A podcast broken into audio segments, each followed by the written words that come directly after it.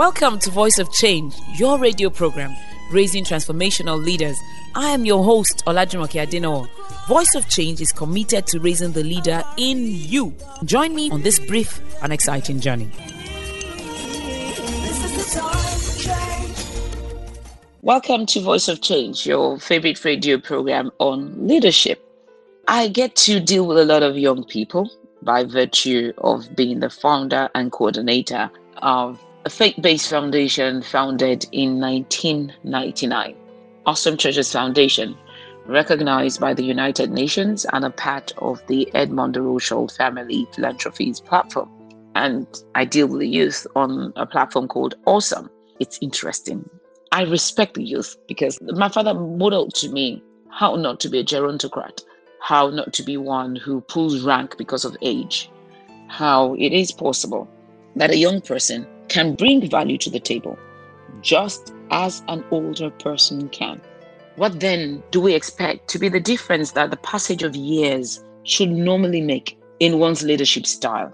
One would expect that with the passage of years, maybe some stability, experience if we've been doing the right things with our lives.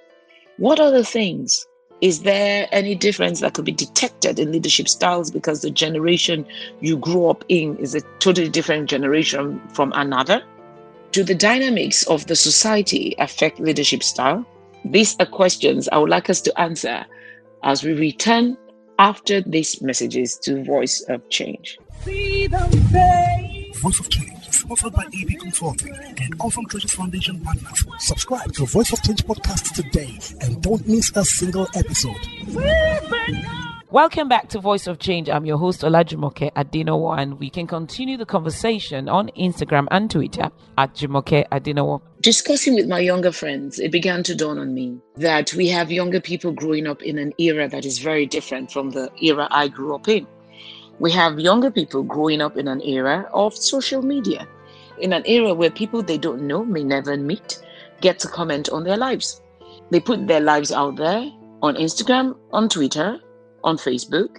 People who will never matter to them get to say things to these young people and the older ones that end up mattering to them. They say they like or they hate what these people say or do or post.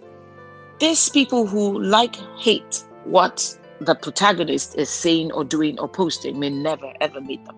They're hiding behind a device somewhere. Cases that I've seen where people have been attacked on social media and everything, vitriolic, venomous outbursts against these people, horrible vituperations. They meet the same people in the airport and they greet them warmly and they spearheaded the attack. What is going on? Therefore, we see a situation where we have a national uprising and people are so careful. They hold their opinions to their chest. Everybody believes something, but then they canvass what they believe is the popular opinion, and only what they believe is the popular opinion do they let escape their lips. Why? They don't want to be shamed. They don't want to be disliked. They want to be liked. They want to be hailed. They want to be praised. What is going on? You could be judgmental or critical and say, you should have the force of moral character to say what you believe. Yes, but maybe you grew up in an era where your self esteem did not depend on being liked or not being liked.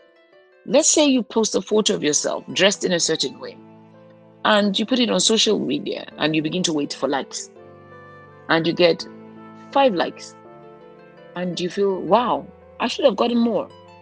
And then you post another photo of yourself. Maybe this time you tweak something about your dress or your trousers if you're a man or whatever. You dress in a certain way and you get more likes. As a young person, the likelihood is whatever gets more likes is what you begin to do. And then you find out that you basically tailor your outlook according to the likes. They like. Who are these they? We don't know who they are. The amorphous they like when I do this, you do that. They don't like when I do this. Who are these they? I ask again. You don't do it because they don't like it. And soon your life is ruled by they who we will never see. They don't pay your school fees. They don't mourn with you when you mourn. They don't rejoice with you when you rejoice. They do not switch on the light and turn it off in your house. They do not pay your rent. They are not concerned with your mortgage. They do not advance your career. They, who are they? But they determine what you do with your life. The tail has begun to wag the dog. Now I'm worried. We're looking at a president who just left America who basically pandered to what a certain they also wanted.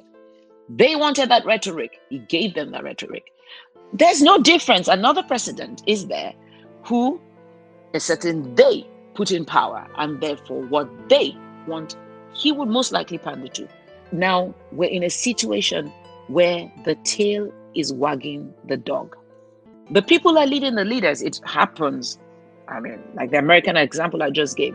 But in the case of social media, it is worse than ever before because we don't know who the they are and we don't know if the they matter at all.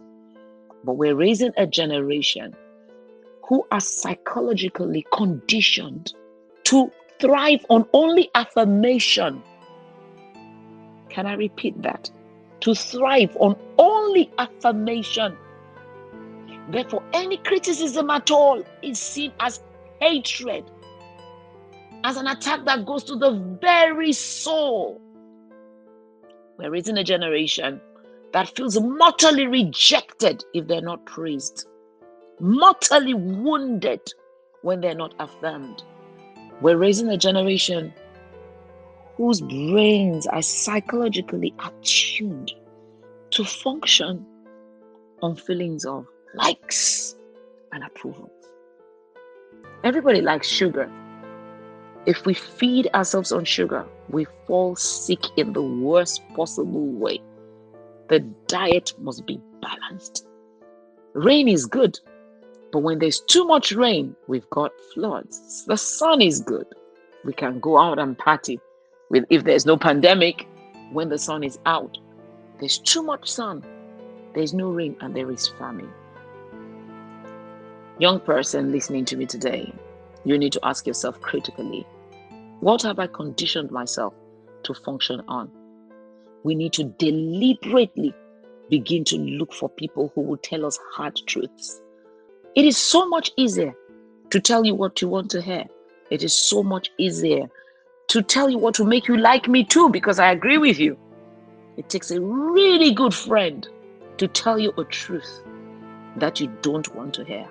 I won't even mention the battle at which the Israelis thought they had everything under control and the cabinet had agreed they were going to war and nobody dissented. It became a norm, a rule. When 10 people meet to decide on an action as critical as going to war, if nine people agree, the 10th person to speak must argue against that position. It does not matter if you agree or not. If you really also think, yes, we really should go to war. Once nine people say we should go to war, it is your duty, it becomes your role to argue against why we must go to war. Why? Because it is dangerous never to hear a dissenting opinion. Look around you. Have you configured your relationships in such a way? Configured your cabinet in the office in such a way? Configured your board in such a way your upper management in such a way that there is nobody who will ever tell you anything they know you don't like. Never forget, you need a balanced diet. And the people you need and the people you should value the most are those who respect and love you enough to tell you what you don't necessarily want to hear. Thank you for listening to Voice of Change. For inquiries, please visit www.vocnigeria.com and www.olajumokeadenowo.org. Oh God, it's time for change.